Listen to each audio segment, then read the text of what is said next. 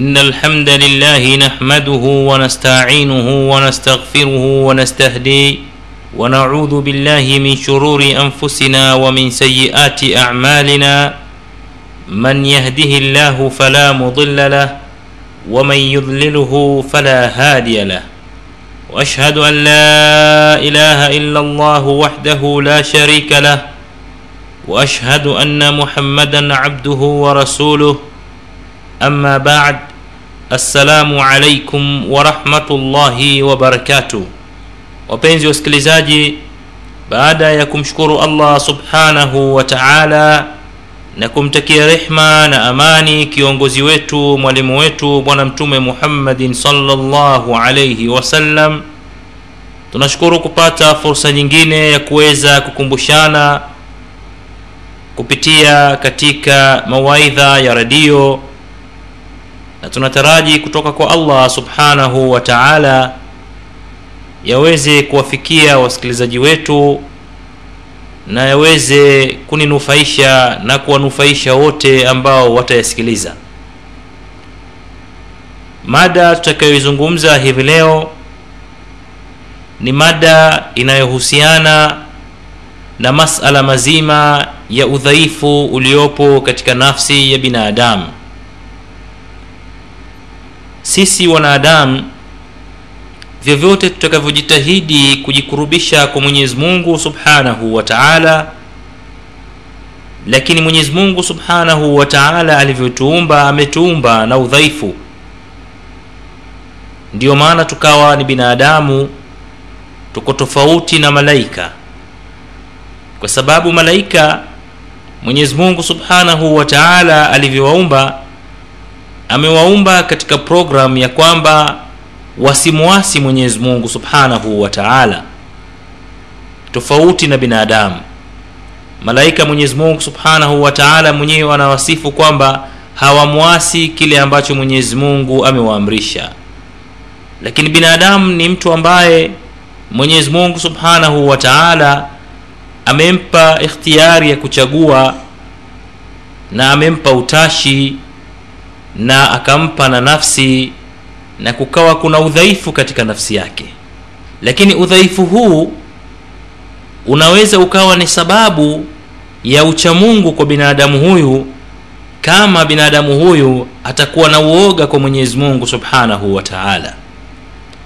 Kadhalika udhaifu huu unaweza ukawa ni sababu ya kuangamia kwa binadamu pale ambapo binadamu atakapokuwa yuko mbali na mwenyezi mungu subhanahu wa taala na akatekwa na sheitani na akaweza kumpotosha kabisa akawa yuko mbali ya rehma ya mwenyezi mungu subhanahu wa taala.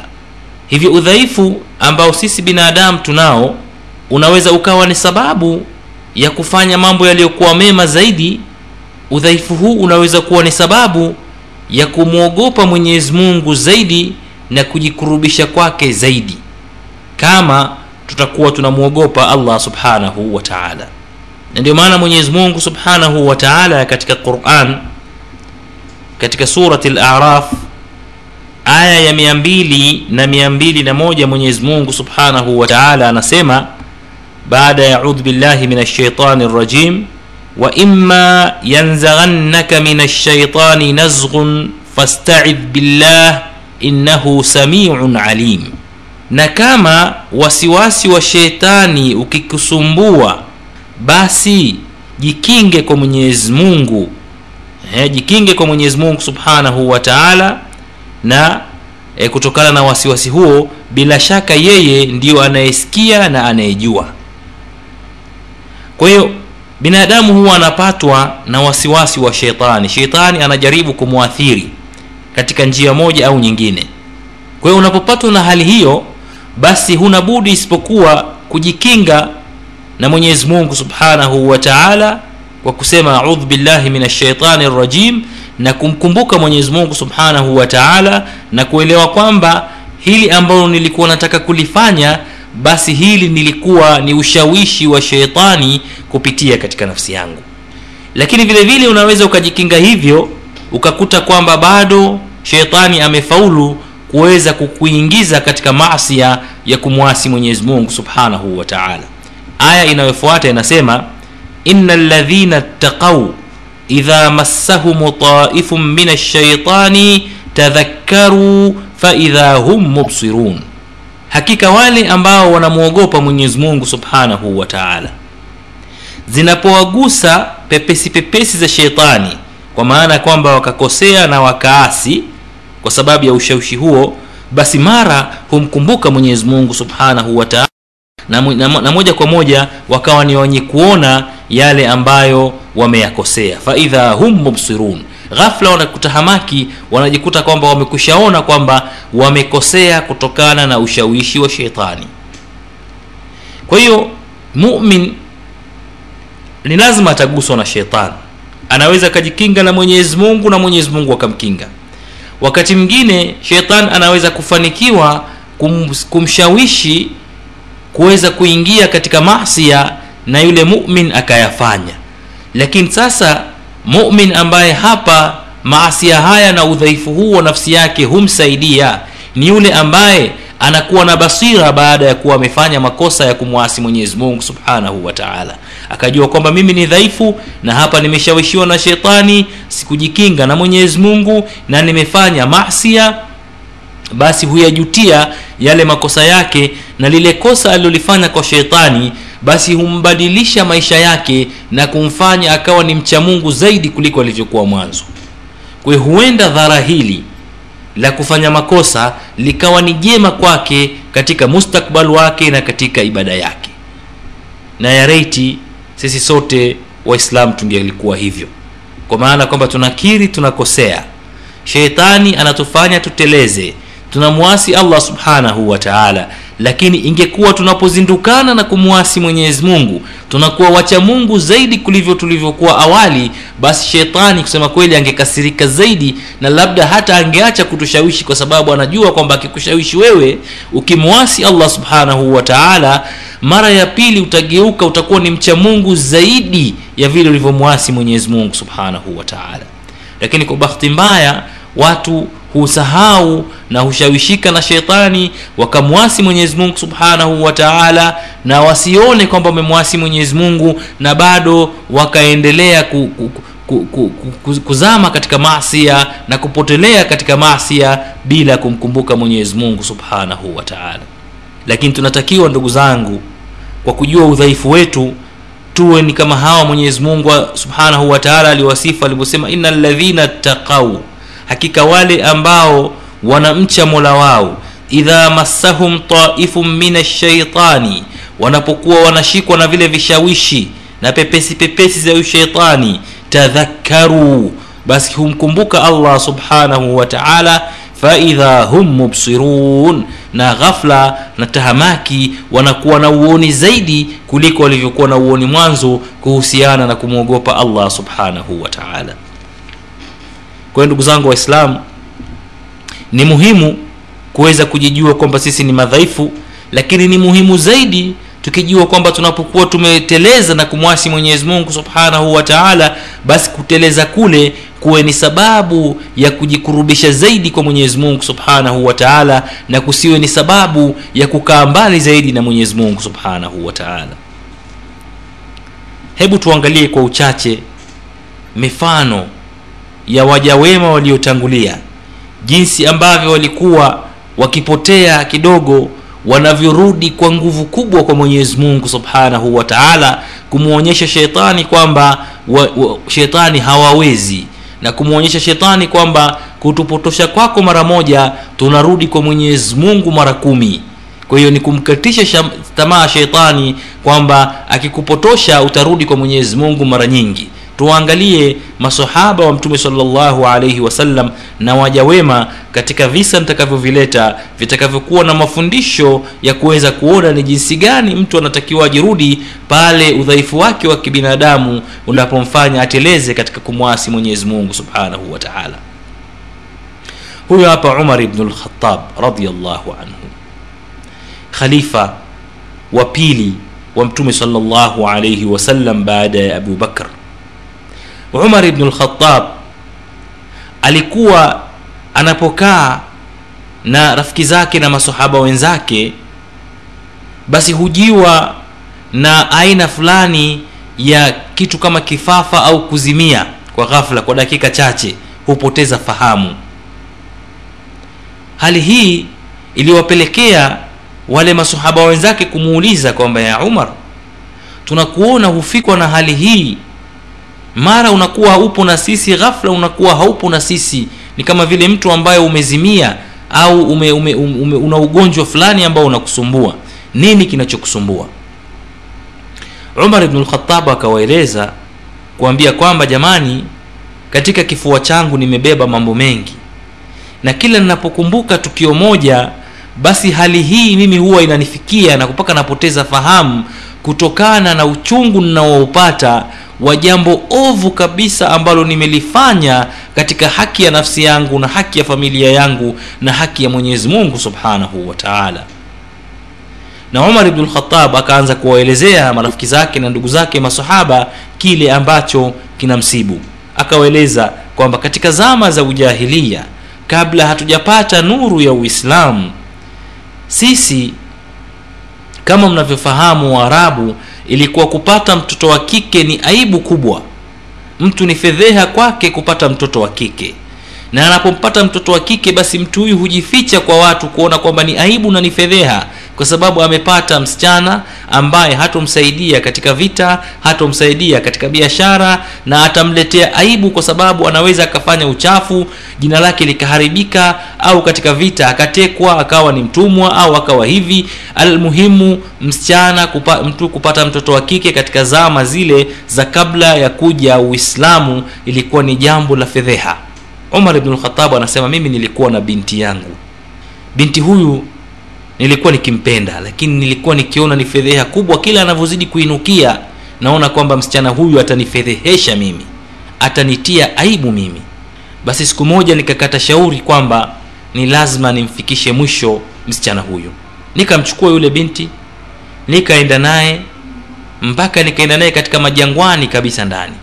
Binti yangu akawa ananiuliza unanipeleka wapi baba yangu? Nikawa namwambia tunakwenda tutarudi baada ya muda mfupi nikafika mpaka jangwani katikati kabisa sehemu ambayo hakuna mtu anaweza kutuona.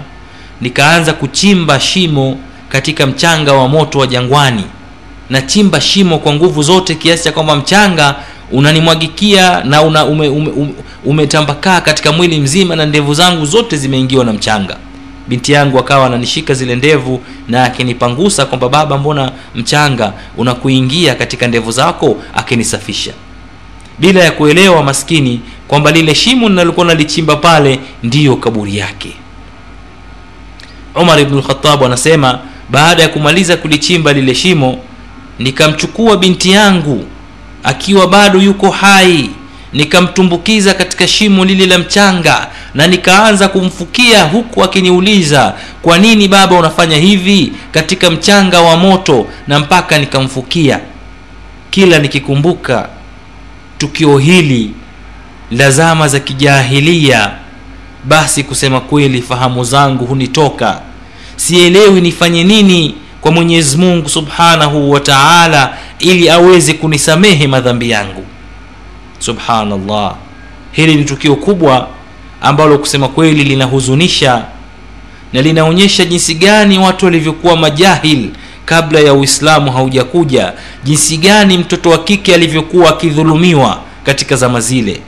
Anayehadithia hivi ni umar ibnulkhatab alivyokuwa jahil akiabudu masanamu asiyemjua mwenyezi mungu subhanahu wa taala kabla hajasilimu lakini pamoja na kuwa amesilimu na tunaambiwa kwamba mtu anaposilimu kusilimu kwake kunakuwa kunafuta madhambi yaliyotangulia kwa sababu alikuwa katika ujahilia. Lakini umar dhambi ile iliendelea kumwandama kiasi cha kwamba ikawa inamfanya mpaka apate ugonjwa kama kifafa wa kuzimia kwa sababu tu ya kukumbuka masia aliyoyafanya kutokana na ujahilia ule.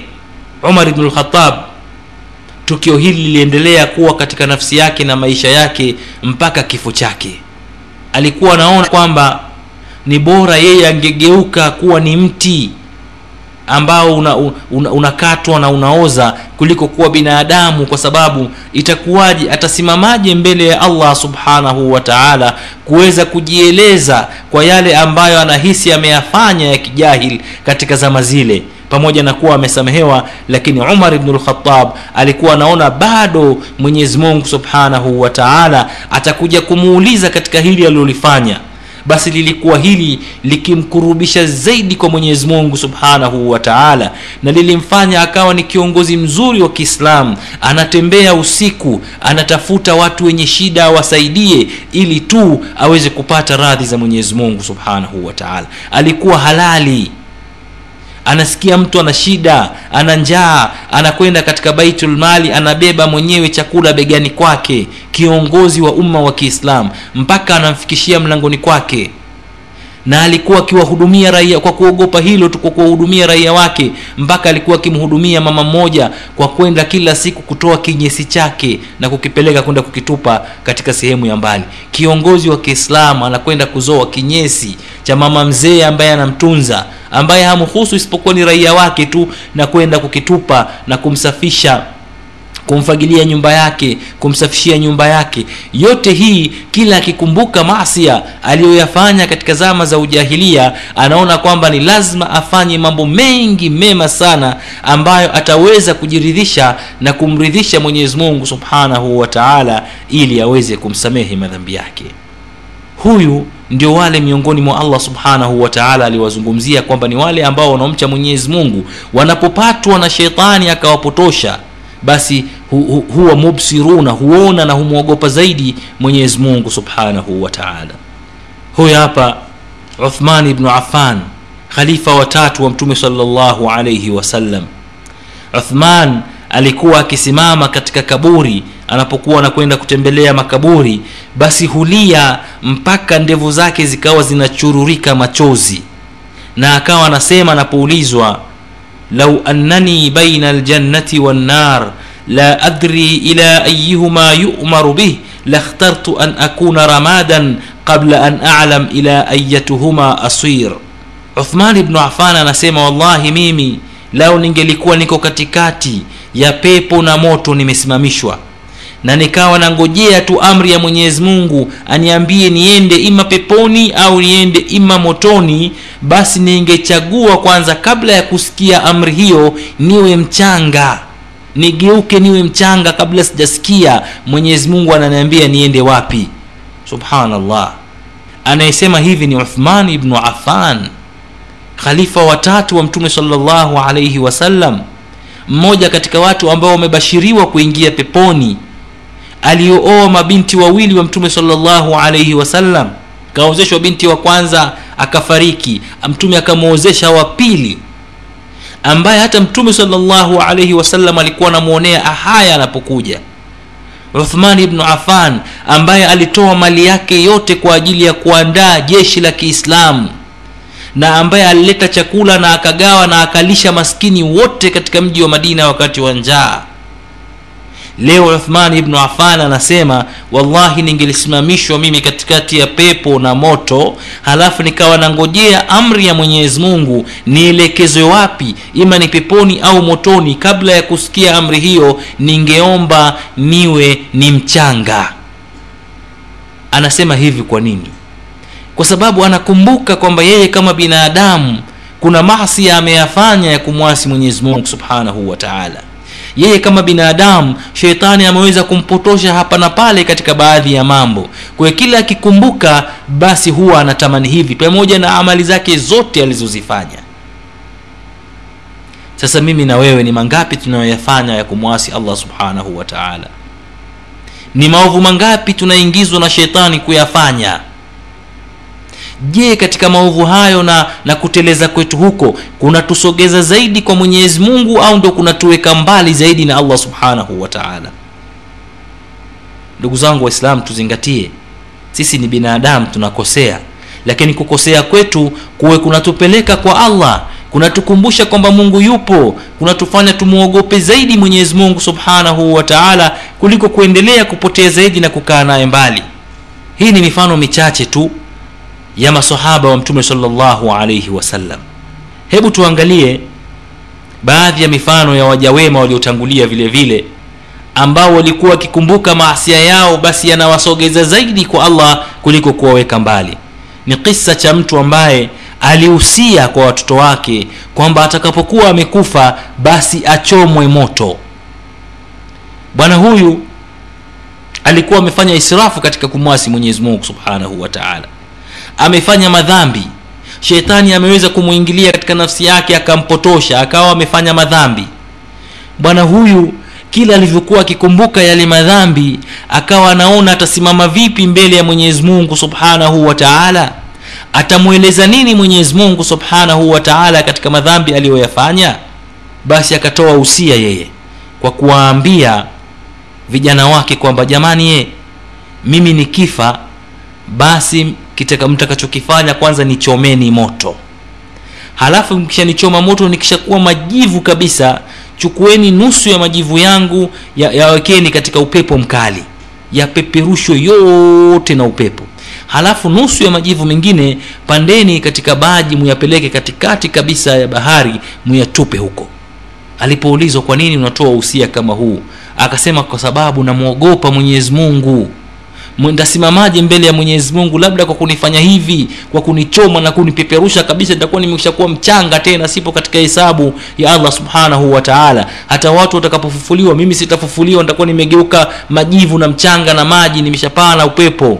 Nisisimame mbele ya mwenyezi mungu subhanahu wataala kutokana na uoga wake huo tunasimuliwa kwamba mwenyezi mungu subhanahu wataala kwa kumwogopa aliweza kumsamehe madhambi yake aliyoyafanya. Na wala hakumuuliza kwa nini ulifanya yale madhambi lakini mwenyezi mungu alimuuliza kwa nini ulitoa usia huo wa kuchomwa. Aliposema ni kwa sababu ya kukuogopa wewe mwenyezi mungu subhanahu wataala akasema anayeniogopa au anayemwogopa mwenyezi mungu subhanahu wataala basi huyu mtu amesamehewa madhambi yake. Mtu huyu aliweza kusamehewa na allah subhanahu wataala kwa sababu ya kumwogopa pamoja na kuwa masi ameyafanya. Lakini ile kumwogopa na kumwonea haya mwenyezi mungu atasimamaje mbele yake kuweza kujibu yale ambayo ameyafanya?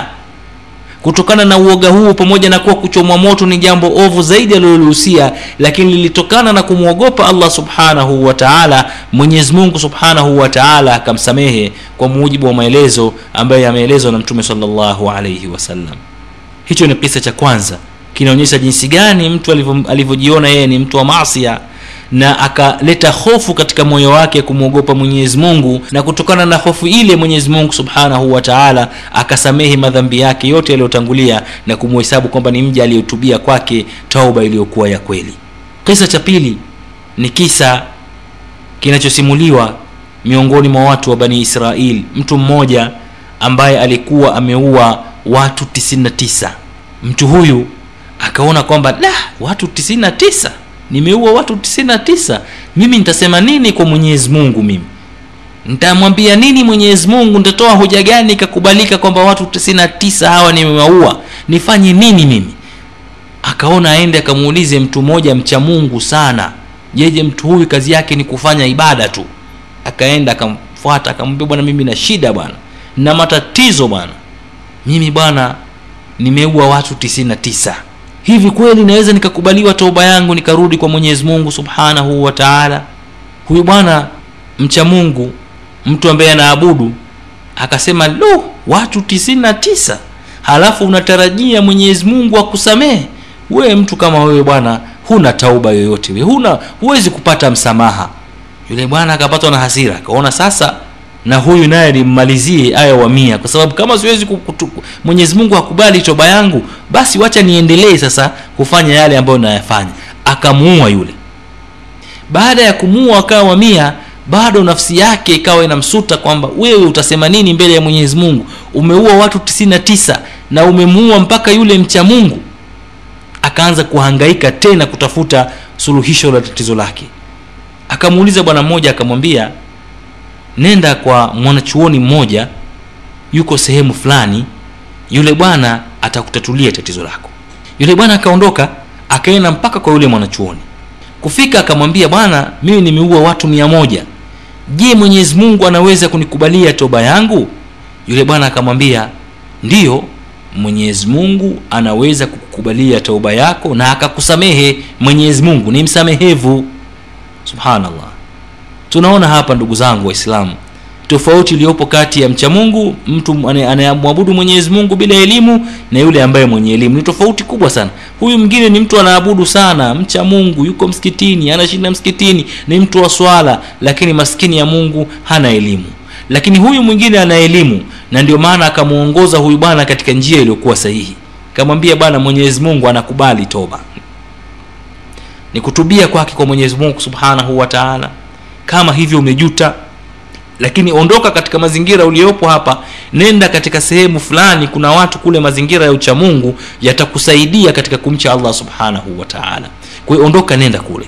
Kwa huyu bwana akawa anakwenda kule lakini njiani wakati yuko njiani mauti akawa yamemfika.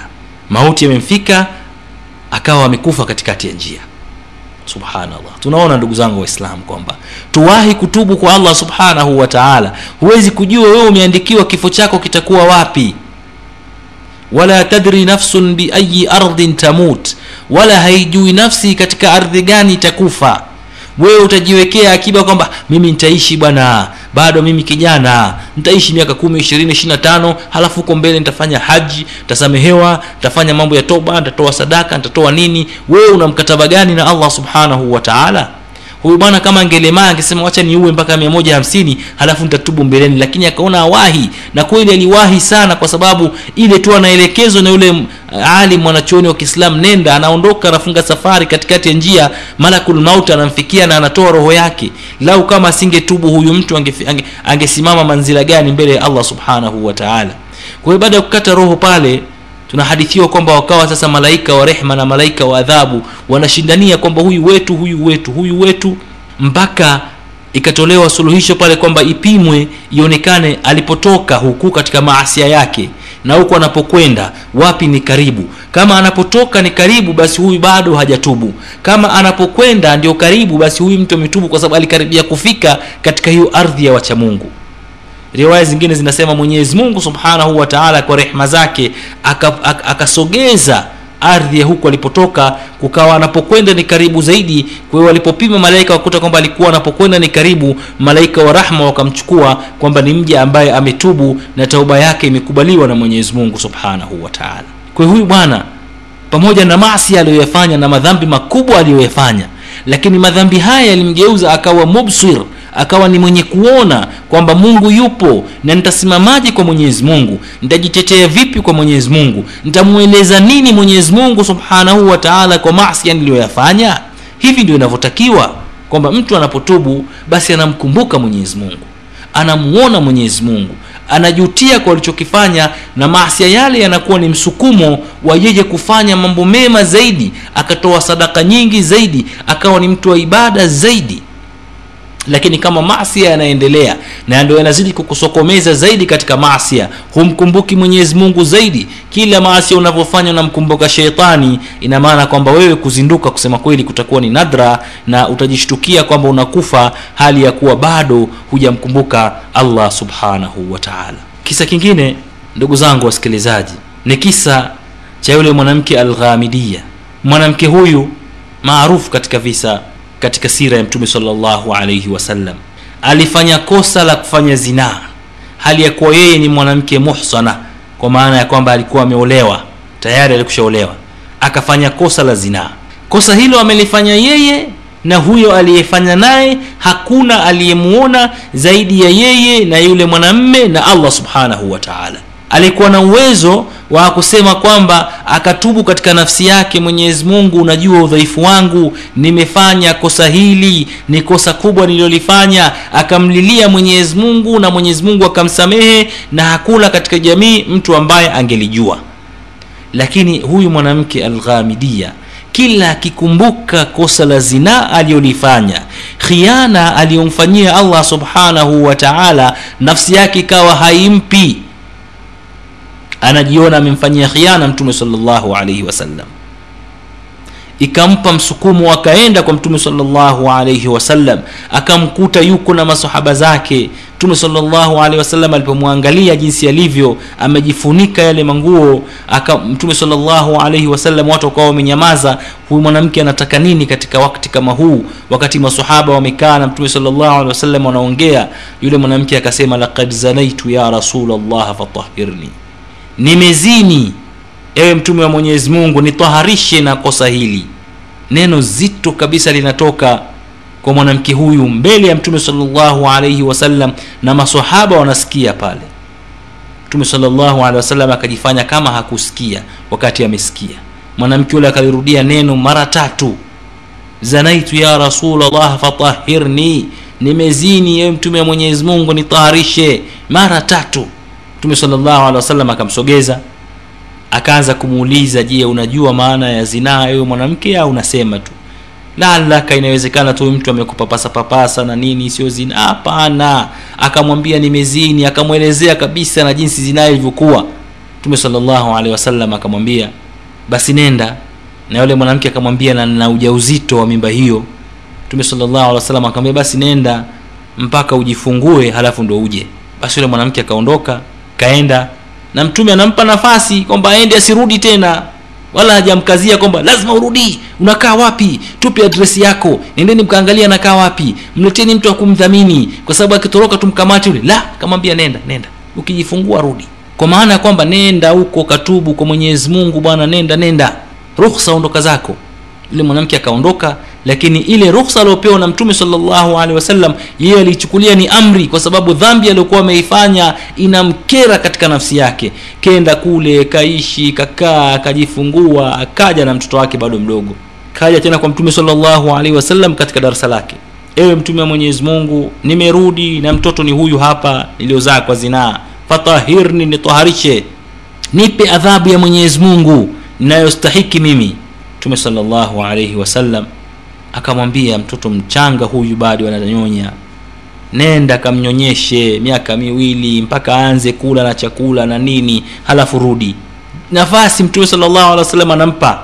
Mwanamke akaenda kamnyonyesha miaka miwili mpaka umefika mwaka wa tatu anakuja naye tena anamlisha tende kwamba ewe mtume wa mwenyezi mungu mtoto huyu hapa na anakula tende anakula mwenyewe fatahirni nitaharishe mtume salllahu alaihi wasallam kaamrisha kwamba nani atakayemchukua mtoto huyu kachukuliwa na yule mwanamke alghamidia aka adhabu ya, ya, ya, ya mwenyezi mungu subhanahu wataala iliamrishwa ikamteremkia akakaa amepigwa mawe mpaka amefariki. Hapa tunapata fundisho kwamba huyu mwanamke pamoja na kuwa alikuwa na uwezo wa kustiri aibu yake na akatubu kwa mwenyezi mungu akafanya iliyokuwa mema lakini kutokana na hofu atamwangaliaje na mwenyezi mungu subhanahu wa taala siku ya qiama siku ambayo amali zote zitahudhurishwa mbele ya allah subhanahu wa taala. Atasema nini? Akaona kwamba asiende kwa mwenyezi mungu isipokuwa tayari adhabu yake imemteremkia. Na inasemekana wakati wale wanampiga mawe khalid bnu walidi alimpiga jiwe kubwa kabisa na likam kama ni damu au nini ikawa imemrukia na Khalid ibn Walid akatoa maneno machafu kwa zania na nini kumtukana yule mwanamke. Mtume sallallahu alaihi wasallam alibadilika kabisa na akamwambia lau kama toba ya mwanamke huu ya mwanamke huyu ingegawiwa kwa kwa, kwa wote nyinyi ingewatosheleza jinsi alivyotubu kwa Mwenyezi Mungu Subhanahu wa amekwenda msafi kwa toba yake. Pamoja na kuwa alikuwa na uwezo wa kufanya mambo mengi ya kusamehewa lakini aliona kwamba afanye hivyo hawa ndio wale ambao shetani anapowaingia basi shetani mwenyewe hujuta kwa nini lilimwendea kwa sababu anakuta kwamba amegeuka kabisa yule mtu amekuwa ni mcha mungu kuliko ambavyo shetani alitarajia. Hii ni miongoni mwa visa ambavyo vilitokea katika sira ya mtume salllahu alaihi wasallam je mimi na wewe ndugu yangu mwislamu tunamwasi mwenyezi mungu mara ngapi? Tunadanganywa na shetani mara ngapi hadaa dunia inatuhandaa mara ngapi? Je tunarudi vipi kwa mwenyezi mungu subhanahu wa taala? Tunapokosea tunasogea zaidi au tunapotea zaidi? Ni swala la kujiuliza kama unapokuwa umepotea na udhaifu kwa kupata na ukazidi kupotea basi uelewe kwamba ndio unazidi kutokomea katika katika ufalme wa mashetani na unaingia katika laana ya mwenyezi mungu subhanahu wa taala. Lakini ukiwa yale makosa yako yanakukumbusha kwamba wewe ni binadamu na umekosea unajirudi zaidi kwa allah subhanahu wa taala uelewe kwamba unaingia katika ile sifa ya mwenyezi mungu subhanahu wa taala ambaye alisema ina ladhina ttaqau hakika ya wale ambao wanamuogopa mwenyezi mungu. Idha massahum taifu min ashaitan wanapokuwa wanaguswa na vishawishi au na pepesi pepesi za shetani tadhakaru humkumbuka mwenyezi mungu subhanahu wa taala. Faidha hum mubsirun ghafla huwa ni watu wenye uoni mkubwa sana wa kumtambua allah subhanahu wa taala.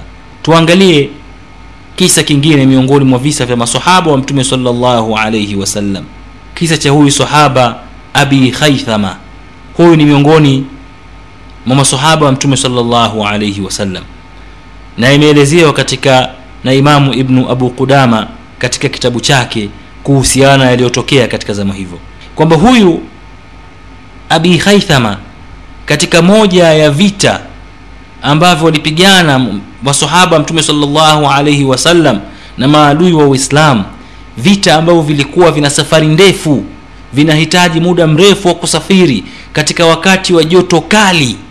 Na wakati huo huo mjini katika mji wa madina kuna njaa kali na imefikia imefikia mwezi mmoja tu umebakia wa kuweza kupatikana mavuno. Kwamba watavuna chakula watakaa katika hali nzuri. Pale pale mtume anaamrisha kwamba watu watoke waende vitani. Abu haithama alikuwa na nyumba zake mbili ana bustani zake nzuri mbili ana wake wake wawili wazuri kabisa. Akaona huu mtihani mkubwa. Basi msafara umeanza abu khaithama akaondoka akaenda na mtume salllahu alaihi wasallam. Kufika njiani akaona hili joto lote tunakwenda huku. Nimeacha wake zangu bustani zangu nyumba zangu na karibu tutavuna. Hapana bwana. Akarudi. Kurudi namaana akamwacha mtume salllahu hilo ni kosa kubwa katika makosa. Sheitani ameshamkumbusha mambo ya kidunia kwamba huku wanapokwenda ni katika jihadi kwa ajili ya allah subhanahu wa taala. Huku wanarudi kwa ajili ya dunia kwa ajili ya wanawake na nyumba nzuri na bustani na maji ya baridi. Akarudi abu haithama aliporudi akakuta kweli wake zake wameandaa pale vyakula wamerashiarashia maji nje pale katika bustani nini. Wamejua kwamba mume wao wamekuja wamevaa vizuri akaingia. Amekaa ameletewa chakula na maji ya baridi ametengewa katika bustani akakumbuka kwamba amefanya kosa kubwa sana vipi inawezekana vipi mtume salllahu alaihi wasallam ambaye ni mbora afdali lkhalqi wa akramahum ala llah fi lhari walramdai walharb وهذا في ظل الظليل مع الأهل والبنين وهذا الذي وقع فيه أبو خيثم رضي الله عنه abu haitham akasema haiwezekani. Mtume wa mwenyezi mungu yuko juani kwenye vita kwenye kiu. Mimi hapa nimekaa katika kivuli na kunywa maji ya baridi na wake zangu wawili nimemwacha mtume salllahu alaihi wasallam akaondoka akasema wallahi sigusi hata tone moja la maji wala simshiki mke wangu wala sigusi tunda wala siingii ndani. Narudi kwa mtume salllahu alaihi wasallam na kweli abu haithama akarudi kwa mtume salllahu alaihi wasallam. Na akamweleza mtume salllahu alehi wasallam habari ile iliyomtokea. Fadaa lahu rasulu salllahu alaihi wasallam. Mtume salllahu alaihi wasallam akamshika abu haithama na akamwombea dua. Tunaona kwamba hapa udhaifu mdogo umemwingia abu haithama lakini reaction yake kurudi kwake kumekuwa ni kukubwa zaidi kwa kuelewa kwamba amefanya kosa kubwa lau kama asingerudi si angeelewa manzila ya mtume salllahu alehi wasallam labda. Lakini kuweza kukosea kidogo kumempa nguvu mpya ya kutambua hadhi ya mtume salllahu alaihi wasallam na kutambua hadhi yake kama mwislamu na jukumu lake kama mwislamu na dini yake ya kiislamu na wivu wake wa kiislamu lao ndugu zangu waislamu tungekuwa sisi ni kama kina abu haithama dini yetu ingekwenda mbali. Kama masia tunayoyafanya tukifanya moja tunafanya taa kumi kumi na tano ishirini. Kusema kweli tungekuwa tumefika mbali sana. Lakini la tunafanya dhambi na dhambi na dhambi na dhambi na bado haturudi kwa allah subhanahu wataala subhanallah. Tutakuja kumwambia nini mwenyezi mungu subhanahu wataala tunazidi kudidimia katika madhambi. Tunatopekea katika madhambi haturudi tukakumbuka kwamba tutakuja kusema nini.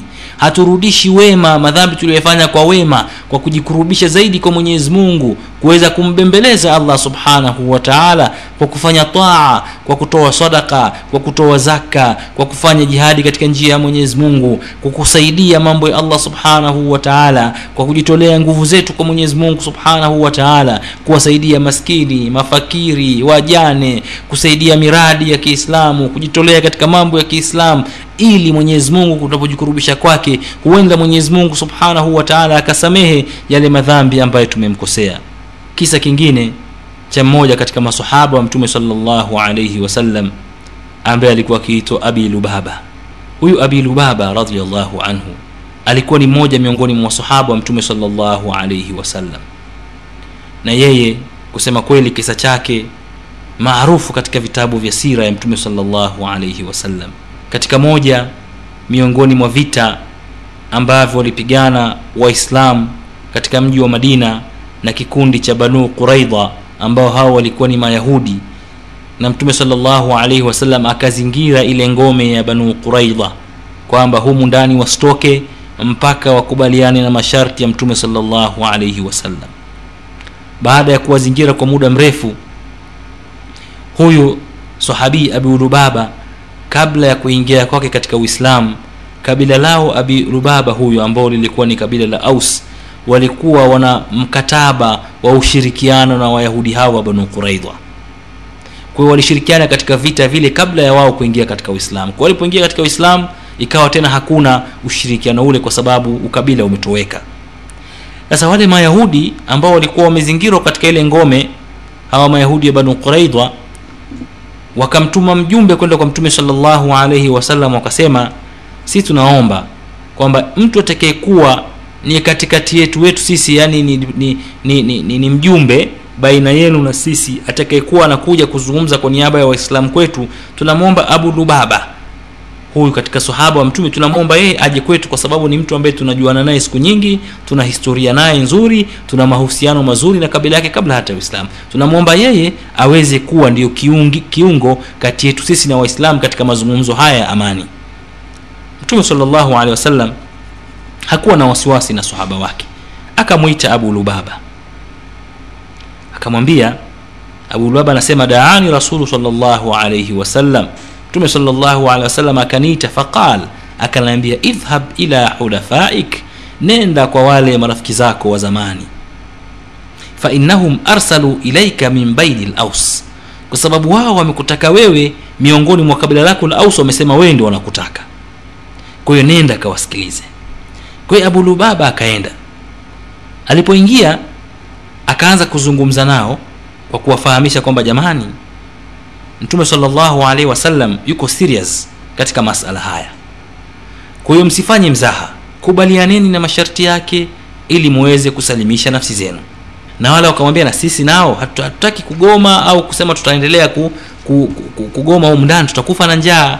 Tunachotaka sisi tuweze kuachiwa tutoke tutakwenda zetu sham au tutakwenda zetu khaibar tutakwenda kukaa kule. Lakini cha msingi tu tuweze huu em, mzunguko huu au vikwazo hivi tulivyowekewa eh, tulivyokuwa tumezungukwa na majeshi ya kiislamu watuachie tuweze kutoka kwa amani. Lakini wale mayahudi wakawa wanamdadisi zaidi abu lubaba kumwambia je hivi mna, mna, mna nia gani na sisi? Hivi huyu muhammad ana nia gani na sisi? Hivi kweli tukisema labda tusitoke atatufanya nini? Eh, wakataka kujua zile mbinu na siri ambazo mtume sala jeshi la kiislamu na mtume salllahu alehi wasallam wameliweka basi abu lubaba baada ya kumshawishi akapata udhaifu kwa sababu wale walikuwa ni marafiki zao zamani. Anawajua wameishi pamoja wamecheza pamoja wamekaa katika mji mmoja akapatwa na udhaifu wa kibinadamu. Akawaonyeshea ishara tu kwamba jamani ye hukumu ya mtume kwenu nyinyi ni akaonyesha kama vile mtu anachinja kwamba ni kuchinjwa. Wala hakutamka. Alionyesha kwa mkono wake kwamba hukumu ya mtume ni hivi. Akaonyesha kwa mkono dalili ya kwamba ni kuchinja kama vile unaonyesha mtu unapokuwa unachinja mbuzi au unachinja kuku. Kuonyesha kuwekea hapa shingoni kwamba hukumu ya mtume ni hivi. Wala hakutamka hilo neno. Kwa hiyo mayahudi wakajua hapa hakuna njia isipokuwa hapa ni kupambana kwa sababu hukumu ya mtume amekushaitoa kwamba ni kuchinjwa. Pale pale abu lubaba akakumbuka amefanya kosa ametoa siri amefanya khiana amemhini mtume salllahu alaihi wasallam kwa maadui wa uislamu. Abulubaba akabadilika.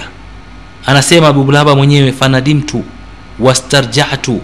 Faqala kab kab huyu myahudi akaniambia malaka ya abalababa una nini? Mbona umebadilika abulababa faqultu khuntu llaha wa rasula nimemhini mwenyezi mungu na mtume wake. Nimewaonyesha ishara ambaye sikutakiwa niwaonyeshe akatoka hali ya kuwa ndevu zake zimeloana kwa machozi analia hajui atakabiliana vipi na mtume salllahu alaihi wasallam. Wakati pale anafanya kile kitendo cha ishara tu mtume hakumuona masahaba hawakumuona waliomuona ni wale mayahudi na hawawezi kumwambia mtume. Lakini akaona kwamba allah amekwisha muona na yeye katika dhamira yake amekwisha mhini mtume salllahu alaihi wasallam ambaye amempa dhamana ya kuwakilisha waislam yeye amekwenda kule akatoa siri kwa sababu ya udhaifu wake. Abu lubaba akatokea mlango mwingine hakutokea mlango ule alioingilia akaenda zake moja kwa moja mpaka katika msikiti wa mtume salllahu alaihi wasallam akatafuta makamba na ngozi zile zilizokuwa ngumu akafunga mikono yake na miguu yake akajifungia katika nguzo ya msikiti na akasema wallahi sitaondoka hapa ima nife kwa njaa au mwenyezi mungu ateremshe amri ya kwamba mimi nimesamehewa au amenikubalia tauba yangu basi waislamu wanakaa wanamsubiri abu lubaba. Taarifa zikafika kwa mtume salllahu alaihi wasallam kwamba abu lubaba amekwisha tokea mlango mwingine na inasemekana yuko katika msikitini amejifunga kamba katika nguzo. Basi mtume salllahu alaihi wasallam akawa amekwenda. Habari imemfikia mtume salllahu alehi wasallam amekwenda lakini akawa anaingia katika msikiti wake anaswali na wala hamsemeshi wala hamwambii chochote. Na namwona abu amejifunga pale na, me, na mangozi yale amejifunga katika msikiti wa mtume salllahu alaihi wasallam na masahaba anamwambia ya rasulllah hebu muulize kuna nini? Anasema la. Mtume akawa anasema hapana liannahu huwa ladhi rabata nafsahu. Yeye ndio aliojifunga mwenyewe hakuna mtu amemtuma. Ai lau jaani kama angekuwa amenijia mimi kabla ya kujifunga lastaghfartu lahu ningemwombea msamaha kwa mwenyezi mungu subhanahu wa taala faima idha lam yatini wadhahaba fadauhu fainahu huwa alladhi jana ala nafsihi. Basi kama hakuja kwangu mimi na akaamua kwenda kujifunga mwacheni yeye ndio amejitakia mwenyewe hayo. Mpaka mwenyezi mungu ateremshe katika amri yake jambo ambalo atalitaka. Basi abu lubaba aliendelea kukaa pale na kiu hana chakula halali amejifunga pale mpaka na masahaba wanaingia wanaswali wanafanya darsa wanatoka. Hakuna anayemsemesha hakuna anayemwambia lolote. Abu lubaba amefika pale mpaka fahamu ikaanza kuwa inamtoka kutokana na njaa na kiu alichokuwa nacho. Ndio pale mwenyezi mungu subhanahu wa taala akateremsha aya kutokana na tukio hili. Mwenyezi mungu subhanahu wa taala anasema walau annahum idh anfusahum jauka fastaghfaru llaha wastaghfara lahum rasul lawajadu llaha tawaban rahima lau kama hao waliokosea idhalamu anfusahum pale walipokuwa wamezidhulumu nafsi zao kwa kufanya masia jauka wangekuijia wewe mtume. fastaghfaru llaha wakamtaka msamaha mwenyezi mungu wastaghfara lahum rasul na mwenyezi mungu nao akawata, na, na, na, na, na, na mtume salllahu alehi wasallam akawatakia msamaha. Lawajadu llaha tawaban rahima wangemkuta mwenyezi mungu ni mwingi wa kukubali toba na mwingi wa huruma. Surati nisa aya 64 ilipoteremka aya hiyo na mtume salllahu alaihi wasallam akaelewa kwamba mwenyezi mungu subhanahu wataala amekwisha mtubia amekwisha msamehe huyu sahaba wake akawatuma masahaba kwamba nendeni sasa mkamfungue kamba zake mumwambie kwamba mwenyezi mungu amekusha msamehe madhambi yake. Walipokwenda pale masahaba mtume salllahu alaihi wasallam walimkuta takriban fahamu zake zimekwisha anza kuwa hazi, zimeondoka yani haelewi kinachoendelea. Lakini pamoja na yote hayo akasema la msinifungue. Kama ni kweli mnavyosema atakayenifungua ni mtume wa mwenyezi mungu namtaka mtume wa mwenyezi mungu rehma na amani ziwe juu yake ndio aje anifungue kamba hizi. Masahaba wakarudi kwa mtume salllahu alaihi wasallam wakasema abu lubaba amekataa ewe mtume kufunguliwa isipokuwa na yeye. Mtume salllahu alaihi wasallam akaenda akamfungua abu lubaba na akamwambia mwenyezi mungu amekubali tauba yako.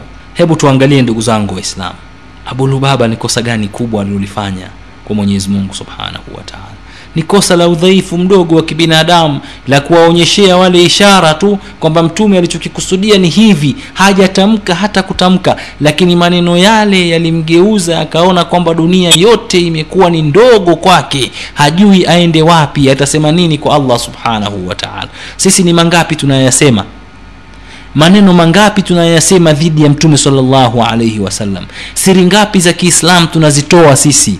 Siri ngapi za kiislam tunawapa maadui wa uislamu? Mara ngapi tunatukanisha dini yetu? Matendo yetu mangapi yanafanya khiana yanamfanyia khiana mtume salllahu alaihi wasallam mara ngapi tunamkana mtume salllahu alaihi wasallam kwamba sio mtume wetu sio kiongozi wetu hatumjui hatumtambui kamwe je tunajifunga makamba kama alivyofanya Abu- lubaba? Tutakuja kusema nini kwa allah subhanahu wataala ikiwa makosa haya madogo tunayaona ni madogo lakini ni makubwa ya abu lubaba aliyoyafanya ni mangapi si tunayafanya kama ya abu lubaba na zaidi? Je tunarudi kwa allah subhanahu wataala waislam leo ni wangapi waislamu ambao wanaupiga vita uislamu? Mtu yuko dhidi ya mambo ya kiislamu mwislamu lakini hataki kuona uislamu unaendelea. Hataki kuwaona waislamu wenzake wakifanya mambo ya kheri. Yanamkera yanamuudhi anafanya mbinu za kuweza kuyazuia mambo yale. Yeye yuko tayari kushirikiana na maadui wa uislamu kuukwamisha uislamu kwa sababu tu labda jambo lile limefanywa na fulani. Sasa huyu na abu lubaba yupi ana madhambi zaidi? Lakini utakuta huyu bwana wala hajui kwamba amefanya makosa kwa allah hajui kwamba atakuja kuulizwa na mwenyezi mungu hajui kwamba mwenyezi mungu hafichikani aliyomo katika nafsi yake hajui kwamba siri za mwenye mtu hawezi kumfichia allah siri. Yote mwenyezi mungu anayarekodi. Siku ya kiama utasema nini mbele ya allah subhanahu wa taala?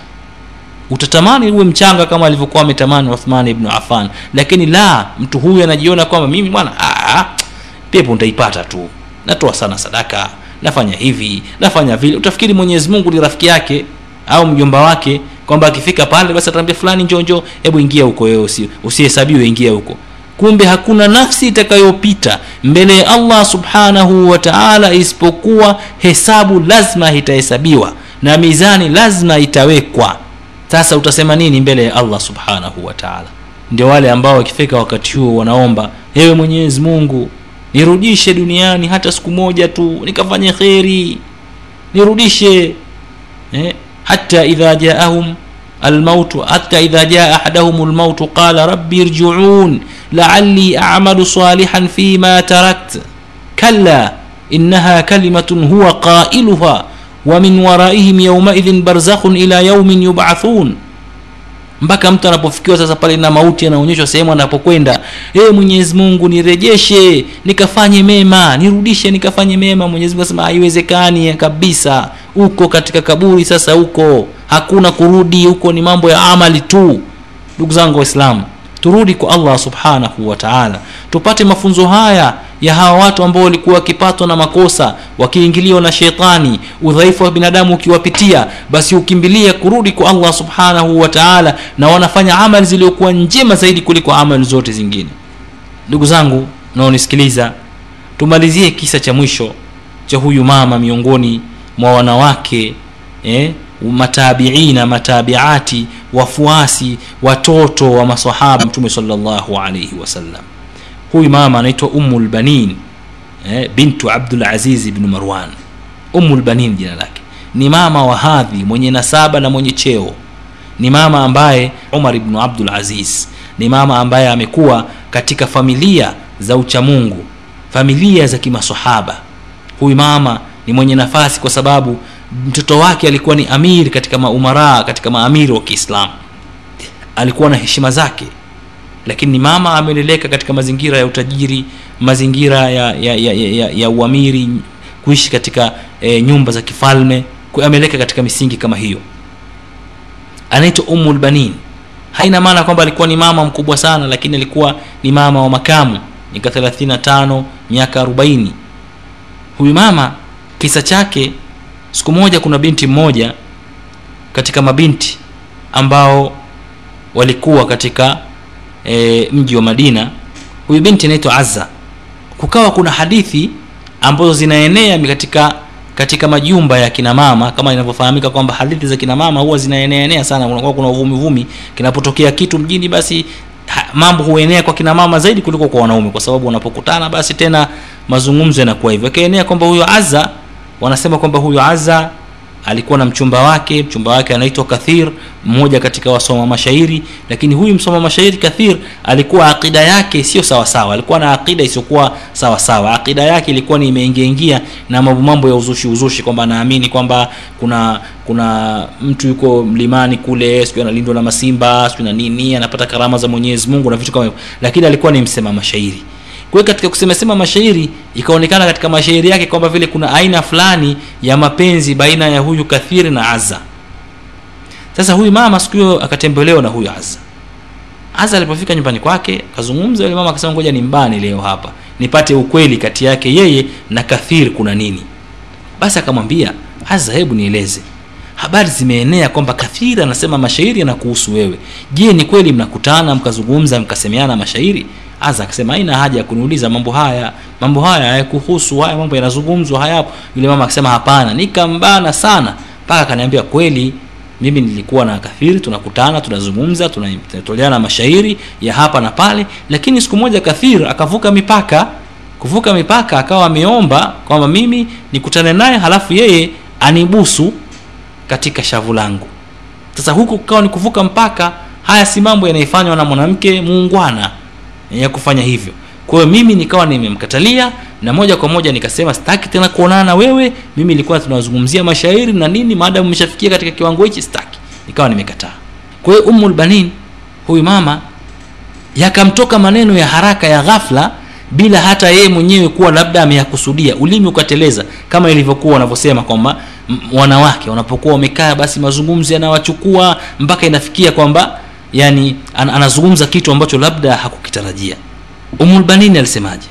Umulbanini akasema kumwambia yule aza kwa haraka haraka tu faqalat anjiziha minhu wa alaya ithmuha. Subhanallah. Mpe mpe akubusu, halafu hayo madhambi yatakuwa kwangu mimi mwachie ya kubusu halafu madhambi mimi ndio nitakayoyabeba. Ghafla ummulbanin akakumbuka amefanya kosa kubwa sana ametamka neno ambalo ni baya sana na hakulitarajia kulitamka. Pale pale ummulbanin akabadilika na akasema ya laitani kharasa lisani indama takallamtu biha.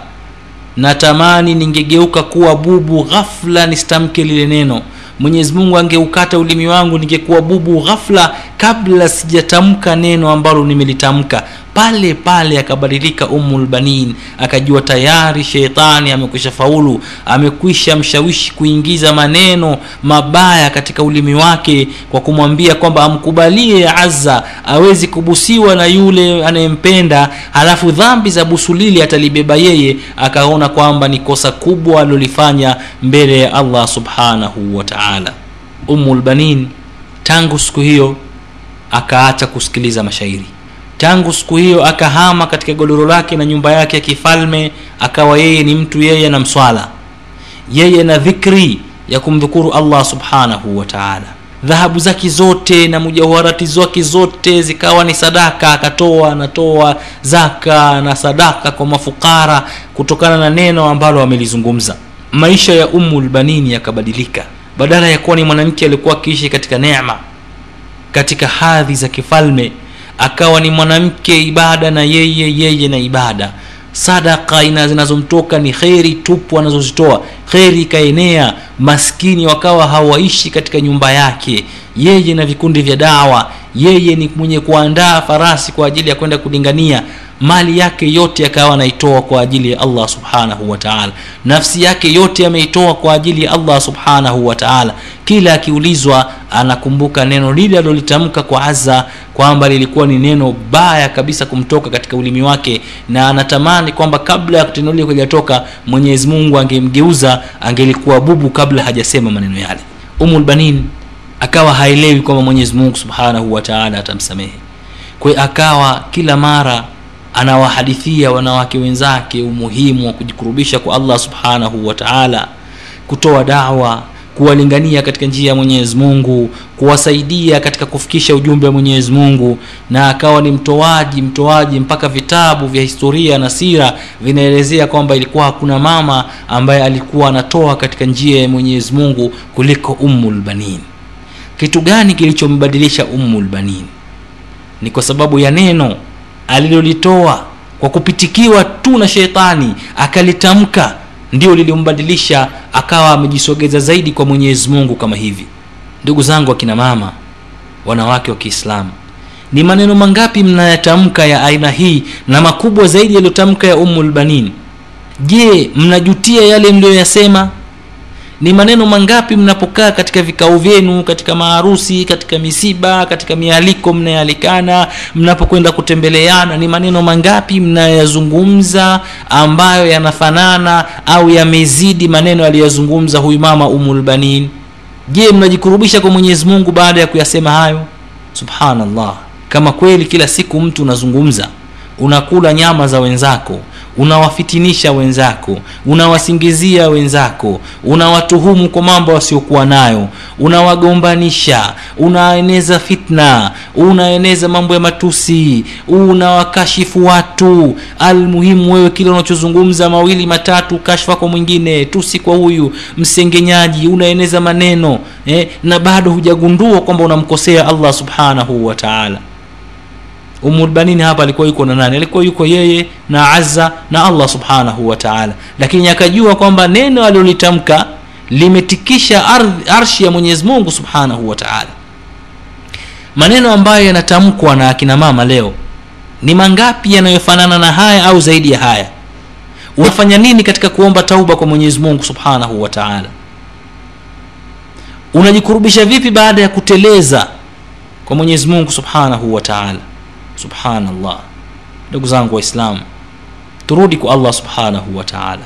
Ni kweli tunakosea. Sheitani anafanikiwa. Sheitani anaingia katika nafsi zetu. Anatutelezea tunateleza tunakosea.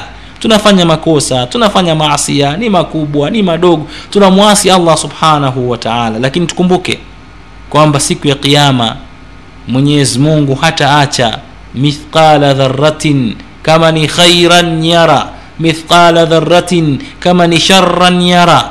Kitu, kitu kidogo kama mdudu chungu kama ni kheri utaiona. Kama ni shari utaiona. Maneno uliyoyazungumza yatakuja kutolewa na allah subhanahu wa taala. Yauma tubla sarair siku siri zitakapokuwa nje nje hakuna siri tena. Kashfa nje nje ulizozizungumza. Kwa nini usiwahi sasa hivi?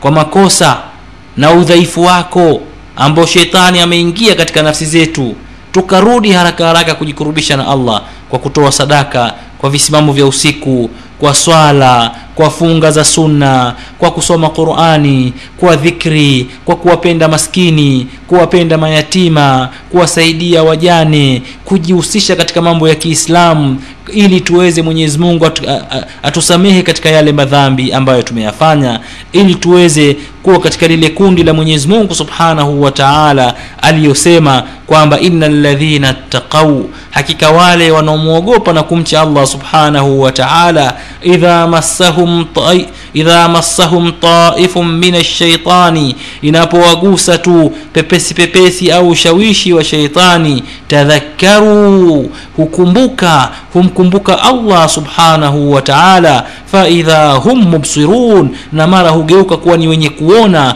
wenye kurejea wenye kutambua wenye uoni juu ya allah subhanahu wa taala ndugu zangu waislam turudi kwa allah subhanahu wataala tukumbuke madhambi tunayofanya sisi ni binadamu. Sisi sio malaika tumeumbwa hivyo. Lakini cha msingi shetani anapokufanya uteleze katika moja basi rudi kwa mwenyezi mungu mara kumi ili shetani ajute kwamba kwa nini nilimtelezesha fulani. Kwa sababu nikimtelezesha anarudi kwa mwenyezi mungu kwa kasi na nguvu zake zote. Ndugu zangu waislamu turejee kwa allah subhanahu wa taala ili aweze kutusamehe allahuma arina alhaqa haqa warzuqna itibaa wa arina albatila batila warzuqna ijtinaban birahmatika ya arhama arrahimin allahuma inna ala dhikrik wa shukrik wa husni ibadatik allahuma inna ala dhikrik wa shukrik wa husni ibadatik allahuma inna ala dhikrik wa shukrik wa husni ibadatik allahuma ati nufusana taqwaha wa zakkiha anta khayru man zakkaha anta waliyuha wa maulaha birahmatika ya أرحم الراحمين وصلى الله الله على نبينا محمد وعلى آله وصحبه وسلم والحمد لله رب العالمين